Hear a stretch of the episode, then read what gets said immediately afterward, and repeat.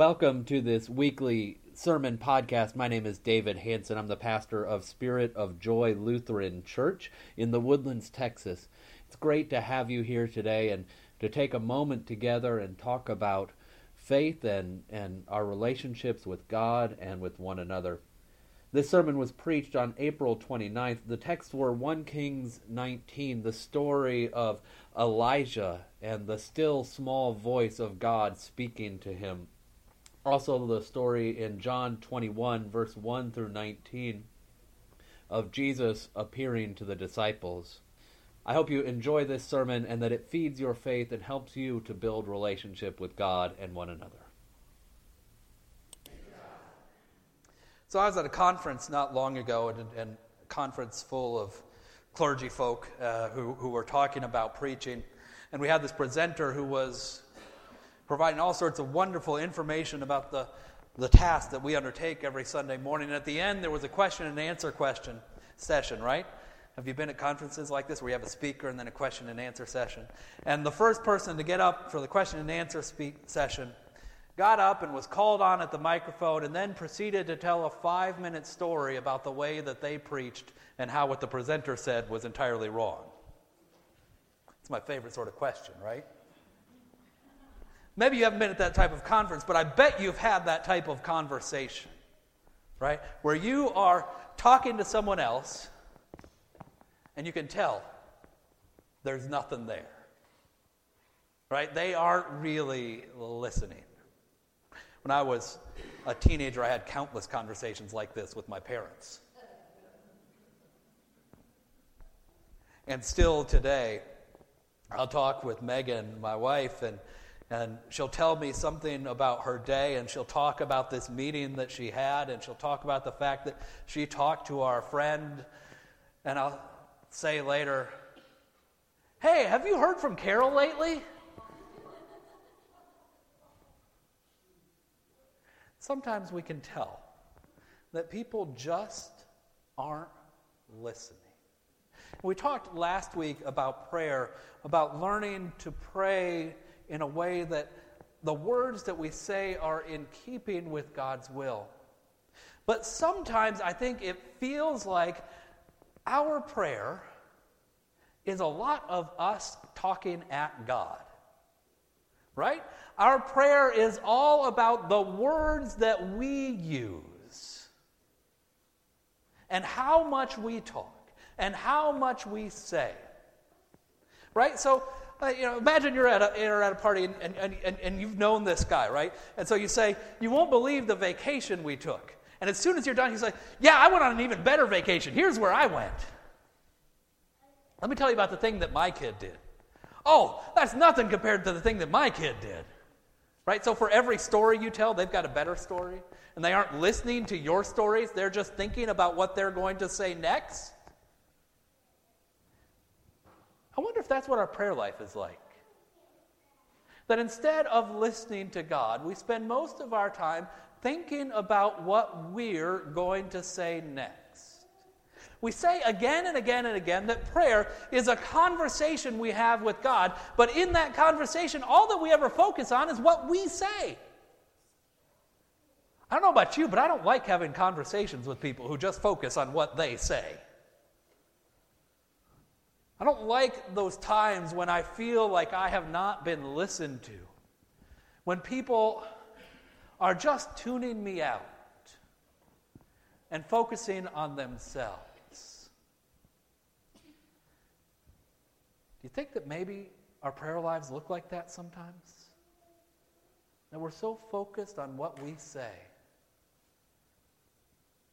that there's so much noise in our lives from the TV and the radio and the phone calls and the scrolling on our phone that we can't hear what God is saying to us through all the noise and all of our talking. I wonder how it would change if we began to really listen for God's voice in our lives.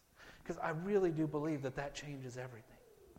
Have you by contrast, ever been in that conversation where you can tell that the person you are talking with really hears you, makes you feel heard and loved and understood? Have you had those conversations?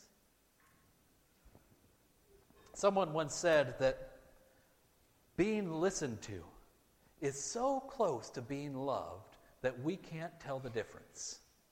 Let me say that again because that's worth remembering. Being listened to is so close to being loved that we can't tell the difference. Simon Peter shows up with Jesus today. And, and as you'll recall, back on the night when Jesus was betrayed, he, he denied Jesus, what, three times, right? So, those three times on that last night, he de- de- denies Jesus. And I think it's fair to assume that when he shows up again, Jesus is going to have a couple of questions for him and wonder what went on.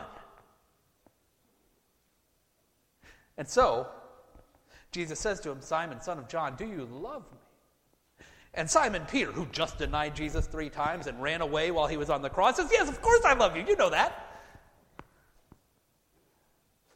Jesus says, But did you hear me? Did you really hear me? Simon, son of John, who denied me three times and ran away. Do you love me? Simon Peter is still confused. Yes, Lord, you know that I love you. And he says again, Simon Peter, I just died and came back. I showed you what this faith costs. Do you love me? The lesson, less, I think, in what Jesus was saying, and more in how much it sometimes takes to get through to us. That is not the first, the second, it's often not the third time before we begin to hear what God is saying to us. Because we're looking for the big noise. We're looking for that voice of Charlton Heston from the burning bush saying, It's me, God, right? But God doesn't talk that way often. God more often speaks to us through the words of Scripture, through the songs that we sing on Sunday morning through conversations with our friends and neighbors. To listen to God is to listen to all the people around us because you never know who God is going to speak through. You never know which person God has put into your life that day to say the word that you need to hear. And if you're too busy, if your head is down, running through your checklist, doing the things you need to do, annoyed at the people that are frustrating you all day long, and focused on what you need, you're not listening. And listening changes everything. Listening to God and listening to our neighbors. As we tell our story of sharing our highs and lows, we listen to each other, knowing that to be listened to is to be loved. So we get to know one another in God. We share our stories, knowing that the community is a safe place to do that. As we listen for God, as we go about our daily life, Monday through Saturday, we begin to slow down to pay attention a little bit more, to notice the little things that we might otherwise overlook every day, signs of what God is saying to us. Here's a song that comes out of the Taizé community. It's a, it's a worshiping community in France. Um, and right? It's really hard to learn new songs, but they design these songs to be taught and learned very, very quickly. Uh, so I invite you to repeat after me. I want you to say, Be still, Be still. and know that I am God. Do you think you can remember that? All right. Uh, and what I like about these songs is they're designed actually to slow us down.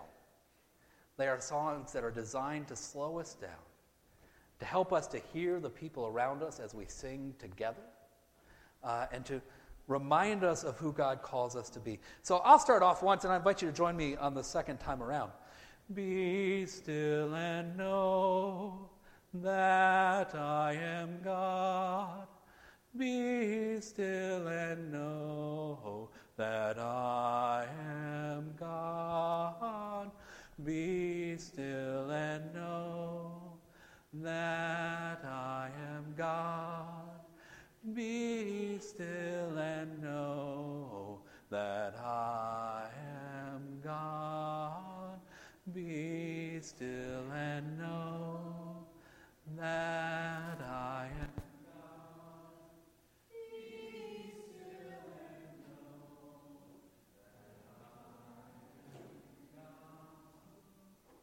So notice, in the story that we heard from Kings, Elijah goes out and he listens for God. And there are all these ways that are loud that we expect to hear God. There's a windstorm that blows up through the mountain. And God is not there. And there's a fire that burns through the mountain, and God is not there. And an earthquake that shakes the mountain, and God is not there. And then there is silence. Still small voice. Quiet. And there, for those who are listening closely, there, God is speaking. Together, this week, let us open our eyes, our ears, and our hearts to slow down, to listen to God and our neighbor, and hear God's word spoken to us.